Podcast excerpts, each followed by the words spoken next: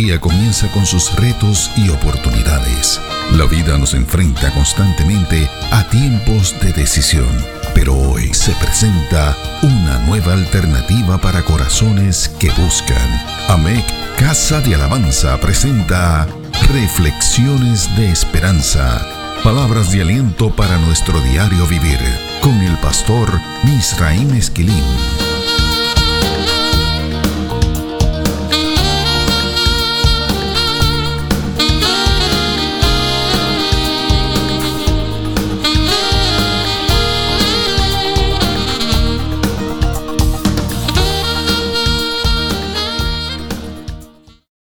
Recibe bendiciones del Señor.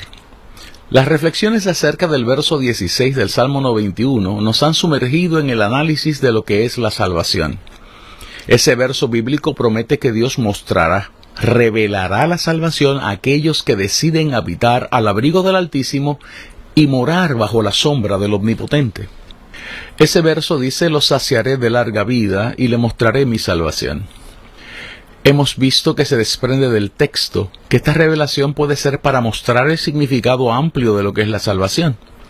También que esta revelación puede ser para experimentar la salvación y los beneficios de esta. Sabemos esto porque el verbo que se traduce aquí como mostraré, ra'a, es uno que puede ser traducido como la capacidad para ver. Así aparece utilizado en el capítulo 27 del libro de Génesis para describir que Isaac perdió esa capacidad. Génesis capítulo 27 y verso 1. Así también es utilizado para describir la acción de recibir revelación, tal y como aparece en Isaías capítulo 30 y verso 10, y en el libro del profeta Ezequiel en el capítulo 13 y verso 3. Este también puede ser traducido como ver lo que es inminente, como lo es la posibilidad de un conflicto, como en el caso de los israelitas en Éxodo capítulo 13 y verso 17. Hemos analizado la salvación desde las perspectivas de la expiación, la propiciación, la reconciliación y la redención. Sabemos que estos conceptos adquieren un significado más claro y más sintetizado en la figura y la obra de Jesucristo. Esto es, en Cristo Jesús se sintetizan todas las ceremonias que obligaban al pueblo de Israel a ofrecer muchas ofrendas y tener muchas oportunidades para poder conseguir estos beneficios. Repasemos estos cuatro conceptos. Expiación. Jesús carga con nuestros pecados, los lleva sobre sí mismo y los cancela en la cruz. Él es la ofrenda perfecta que el Padre necesitaba recibir para nuestra salvación. Propiciación. Jesús carga con la ira de Dios, provocada por nuestros pecados. No olvidemos que Dios es santo y justo, y el pecado y la rebelión no son tolerables ante su santidad. Jesucristo logró esto con su sacrificio en la cruz del Calvario. Reconciliación. Somos reconciliados con Dios por la sangre de Cristo, luego de que somos hechos justos ante los ojos de Dios y que se ha cancelado la ira de Dios. Redención. Jesucristo pagó el precio para convertirnos en propiedad del Padre. Esto es lo que en el idioma bíblico se conoce como redención o rescate, comprar algo para rescatarlo. En el Antiguo Testamento se describe la figura del rescatador o pariente redentor. Esto es, una persona que podía comprar la libertad de un esclavo, de un pariente o de una propiedad. El capítulo 25 del libro de Levítico describe esto. Ya sabemos que necesitamos la salvación que nos ofrece Dios. Ahora bien, ¿de qué nos salvan? Hace cerca de 14 años compartimos una reflexión acerca de este tema en El Heraldo, el boletín institucional de nuestra iglesia particularmente el boletín del 15 de julio del 2007. Esa reflexión giraba alrededor del análisis de la armadura del creyente que describe el apóstol Pablo en su carta a los Efesios, Efesios capítulo 6, los versos del 10 al 20. En el caso de esa reflexión, el énfasis fue en el yelmo de la salvación. Citamos, el escritor de la carta a la iglesia en Éfeso nos regala una descripción sin igual de lo que es la armadura del creyente. En el capítulo 6 de esa carta y en el verso 17 nos hace partícipes de lo que la inspiración del Espíritu Santo decidió llamar el yelmo, el casco de la salvación.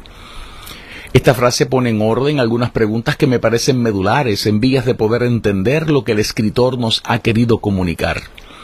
Estas preguntas deben ser divididas en dos grupos, a saber, preguntas conceptuales y preguntas procesales. Las primeras giran alrededor de la salvación como concepto. ¿Qué es la salvación? ¿Cuáles son sus características? ¿De qué nos salvan? ¿Cómo nos salvan? ¿Para qué nos salvan? El segundo grupo de preguntas gira alrededor de las funciones y la operación de ese casco. ¿Cómo nos protege ese casco? ¿Cuánto nos protege el yelmo de la salvación? ¿Para qué nos protege ese yelmo? El concepto de salvación es uno que trae consigo muchas vertientes interesantes e importantísimas. Es obvio que nos salvan por medio del sacrificio redentor de Cristo en la cruz del Calvario. Solo ese sacrificio nos trae salvación. Por otro lado, el doctor John R. W. Stott describe las cuatro dimensiones bíblicas de la salvación, a saber, la salvación como redención, la salvación como propiciación, la salvación como reconciliación y la salvación como justificación. Lo antes descrito define la salvación como liberación o rescate, ser liberados de una atadura, una sentencia o una carga. Eso es redención. Hablar de salvación es hablar del pago de una deuda que nos permite estar en paz con aquel al que le debemos. Eso es propiciación. Hablar de salvación es hablar del restablecimiento de unas relaciones rotas, una rotura relacional en la que nos va la vida, reconciliación. Hablar de la salvación es hablar de la acción divina para declararnos justificados o hechos justos ante sus ojos. Eso es justificación. La salvación también es definida como liberación de la sentencia de muerte impuesta sobre nosotros. Salvación es además un concepto holístico, esto es, que cubre todas las áreas de nuestra vida. El área espiritual, el área física, área emocional, área relacional, área ecológica, área mental y vocacional. Es perdón de nuestros pecados, la peor enfermedad que sufre el ser humano. Es liberación de la operación, de las estratagemas del enemigo. Cristo venció al enemigo en la cruz del Calvario, Colosenses capítulo 2, los versos 14 y 15. El enemigo de nuestras almas ya no tiene poder sobre nosotros. Salvación es liberación de toda preocupación sobre el juicio universal que ha sido calendarizado para el fin de los tiempos. Ahora bien, ¿de qué nos salvan? Definitivamente nos salvan del pecado, nos salvan de nosotros mismos y nos salvan de la justicia divina anunciada.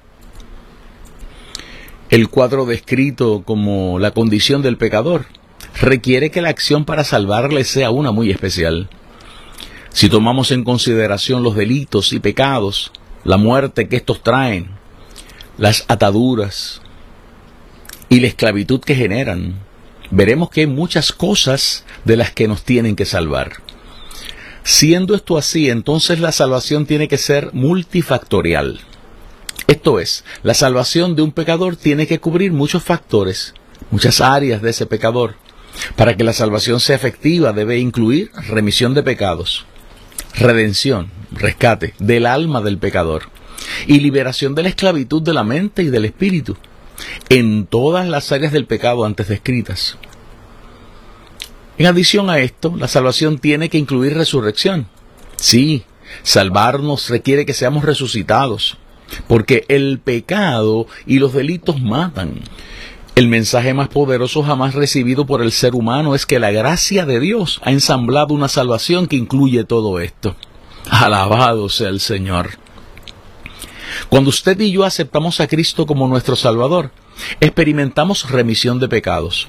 Los borran de nuestro récord y escriben nuestro nombre en el libro de la vida. Cuando usted y yo aceptamos a Cristo como nuestro Salvador, se experimenta la redención del alma pagan por nuestro rescate. Cuando usted y yo aceptamos a Cristo como nuestro Salvador, experimentamos liberación de la esclavitud de la mente y del espíritu. Hasta nos dan la mente de Cristo. Cuando usted y yo aceptamos a Cristo como nuestro Salvador, experimentamos la resurrección a una vida nueva. Así lo dice segunda de Corintios capítulo 5 y verso 17. Y todo esto como producto de la gracia divina. Alabado sea el Señor por su gracia. Ahora bien, el apóstol ha dicho que existe otra cosa con la que había que lidiar. El pecador nace como hijo de la ira, así aparece en Efesios capítulo 2 y verso 3. El texto griego dice teknon, un niño pequeño. Esto puede ser interpretado como que el ser humano ha sido sentenciado desde su nacimiento para la ira de Dios. Otros lo han interpretado como la inclinación inevitable que tenemos hacia la rebeldía y el coraje contra Dios. No importa cuál sea la interpretación, la realidad es que por ser hijos de ira, terminamos escogiendo ser hijos de desobediencia. Así lo dice el capítulo 5 de la carta a los Efesios en el verso 6. En otras palabras, lejos de Dios por nacimiento, escogemos alejarnos más de Él siendo desobedientes. Dada esta condición, para que la salvación sea efectiva, tiene que lidiar con nuestra relación con Dios. No se puede estar salvo y seguir siendo hijos de ira o hijos de desobediencia. Alabado sea Dios por su gracia. Cuando usted y yo aceptamos a Cristo como nuestro Salvador, experimentamos una transformación sin igual. Nos convierten en hijos de Dios. Así lo dice el evangelista Juan en el capítulo 1 de su Evangelio, los versos 12 y 13. Entienda esto muy bien. El que está en Cristo es hijo de Dios. El segundo grupo de preguntas nos obliga a plantearnos por qué definen el uso de esta salvación como si ésta fuese un casco o un yelmo. Los cascos militares se usan para proteger la cabeza de los golpes fuertes que pueden ser recibidos en el combate. El enemigo sabe que si nos golpea en una cabeza descubierta, por lo menos logrará desorientarnos. La salvación como casco debe entonces ser entendida como una protección contra los golpes que desorientan. Los creyentes tenemos la obligación de proteger el corazón y la mente. Esto es fácil de entender si tomamos como dato objetivo que el corazón y la mente son las tarjetas, los blancos que persigue el plan estratégico del enemigo. La incertidumbre y la duda son solo algunas de las armas usadas por el malo para procurar desestabilizar nuestra peregrinación en la fe. Un creyente que posee dudas sobre su salvación o que vive en la incertidumbre de su liberación o redención, de su propiciación, de su reconciliación con Dios y o de su justificación, será sin duda alguna un creyente desorientado y en peligro de muerte. Un creyente preparado, en el vocablo del campesino boricua, aguzado, nunca se quitará el casco, a menos que esté en un lugar en el que sepa que no será atacado. Todos sabemos que no hay muchos lugares que satisfagan ese requisito. Cierro la cita. ¿Puede usted imaginar el significado que posee el verso 16 del Salmo 91 luego de haber recibido toda esta información? ¿Qué significado tiene entonces esa promesa, la promesa de que Dios nos mostrará su salvación? Otra reflexión publicada en el Heraldo, esta vez en el de julio 16 del 2006, trataba este tema desde la perspectiva del pecado del que somos salvados por la misericordia y la gracia de Dios. Citamos. Hemos aprendido que existen diversas dimensiones y formas de pecado. Hemos aprendido que todas ellas causan la muerte del pecador. Errar en el blanco, amartía, ese es el concepto en griego. Cruzar al otro lado de los límites demarcados, parábasis. Resbalar o pecar sin intención, paraptoma. Actuar fuera de la ley, anomía. Y o dejar de cumplir con un deber, o feilema. Son tan solo definiciones de causas de muerte. Todos estos son conceptos en griego que se traducen como pecado. Estas acciones nos matan porque, tal y como hemos visto, ellas producen rupturas imposibles de ser reparadas con nuestras propias fuerzas. Con ella se rompe la relación con Dios, la relación con nosotros mismos, la relación con los demás y la relación con la naturaleza. Hemos visto el desarrollo de estas rupturas en el análisis de Génesis capítulo 3. En ese pasaje bíblico el ser humano rompe su relación con Dios, se esconde. El ser humano rompe su relación consigo mismo, siente vergüenza de su propia desnudez y se cubre. El ser humano rompe su relación con los demás. Acusan a Eva. El ser humano rompe su relación con la naturaleza. Esta se convierte en su enemigo aún para alimentarle. Esas clases de rupturas no pueden ser reparadas por fuerzas humanas. Para ello se requiere algo más poderoso y efectivo. Por otro lado, hemos tenido la oportunidad de analizar la traducción de todos estos conceptos que significan pecado a un idioma que podemos entender mejor, el de la posmodernidad. Hemos hablado de pecado definido de la siguiente manera, riqueza sin trabajo, placer sin conciencia, conocimiento sin carácter, comercio sin moral, ciencia sin humanidad, política sin principios, adoración sin sacrificios. Aunque sabemos que cada una de estas frases merece una reflexión por separado, permítame compartir un análisis simple de una de ellas. Esto obedece al hecho de que uno de nuestros jóvenes me preguntó la semana pasada por qué se definía el conocimiento sin carácter como pecado. Las razones no son muy complicadas. Basta señalar que vivimos en la era de la información, una era en la que nuestro conocimiento se duplica cada 18 meses. En esta era, el ser humano, lejos de crecer y madurar, se ha lanzado como nunca antes a la autodestrucción. Un testimonio de esto es que una gran parte del uso que le damos hoy día a la autopista de las comunicaciones, el Internet, es para la autogratificación, la banalidad y la explotación sexual de otros. Este es un vivo ejemplo de falta de carácter. En otras palabras, conocemos mucho, pero tenemos menos carácter. Los creyentes no estamos excluidos de esta definición. Por desgracia, tenemos que admitir que son muchos los cristianos que han estado acumulando conocimiento, pero sin experimentar cambios o desarrollo en su carácter. Abundando sobre esto, C.S. Lewis decía en su libro Mere Christianity, la parte 3, capítulo 5. Leo la traducción literal al español. Los pecados de la carne son malos, pero son los menos malos de todos los pecados. Todos los peores placeres son puramente espirituales. El placer de hacer parecer culpables a otras personas, de mandonear y tratar con aire condescendiente y ser un aguafiestas, de calumniar. Los placeres del poder, del odio, porque hay dos cosas dentro de mí compitiendo con el ser humano en que debo intentar transformarme. Son el ser animal y el ser diabólico. El ser diabólico es el peor de los dos. Es por ello que el santurrón frío y presuntuoso que va regularmente a la iglesia puede estar mucho más cerca del infierno que una prostituta. Pero por supuesto, es mejor no ser ninguno de los dos. Cierro la cita. Lo más impresionante de todo esto no es saber cuán abajo nos hace caer el pecado lo más impresionante de esto es saber lo que la misericordia de Dios hace por nosotros y con nosotros. Ese capítulo 12 de la carta a los Efesios declara que nuestro Dios, siendo rico en misericordia, es capaz de convertirnos en hechura suya. Todo esto lo dice el apóstol Pablo en su carta a los Efesios en el capítulo 2, los primeros diez versos. El diccionario teológico Kittel el Diccionario Teológico del Nuevo Testamento, en su volumen 6, en la página 467, define este concepto que es traducido como hechura. El concepto poema lo define como poema. En otras palabras, que nosotros muertos en pecado y condenados por nuestra rebeldía y nuestras acciones, hemos sido recreados, una nueva creación, en un poema o en una canción de Dios.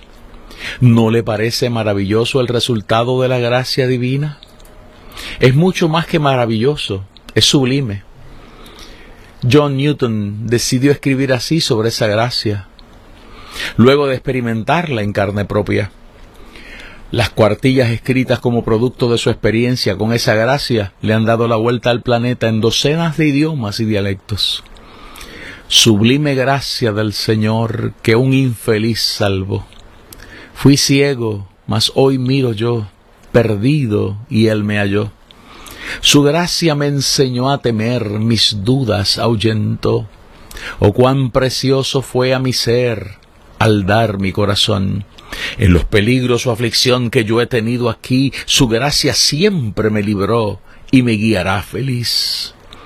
Y cuando en Sión por siglos mil, brillando esté cual sol, yo cantaré por siempre allí su amor que me salvó. Esa gracia ha producido en nosotros y con nosotros una nueva creación. Los creyentes somos por ella una nueva humanidad. Esa gracia nos ha transformado en un poema escrito por Dios para su propio deleite. La tinta utilizada para escribir estas estrofas fue la sangre derramada en el Calvario por el Hijo de Dios. Esa sangre derramada nos resucitó de la muerte del pecado y nos dio vida. Esa sangre derramada nos perdonó todos los pecados, los remitió y nos redimió, nos rescató de la esclavitud de la carne. Esa sangre derramada nos garantiza vida juntamente con Cristo y nos asegura un espacio en los lugares celestiales. Esa sangre derramada nos abre puertas para acercarnos al Padre. Eso es justificación. Esa sangre derramada nos hace estar en paz con Dios, propiciación. Y esa sangre solo pudo ser derramada por la gracia del Padre manifestada en el Hijo. Nunca olvidemos esto. La gracia del Señor es la que ha hecho posible todo esto. Y tal como dice René González, solo su gracia me ha sostenido. Su gracia es el poder que me sostiene. Cierro la cita. ¿Qué significado posee la promesa que hay para nosotros en el verso 16 en el Salmo 91? Hay varios aspectos adicionales acerca de la salvación que no hemos analizado aún. Por ejemplo, las responsabilidades que nos adscribe la salvación. Esto formará parte de nuestra próxima reflexión. Reflexiones de Esperanza fue una presentación de AMEC Casa de Alabanza. Somos una iglesia de presencia.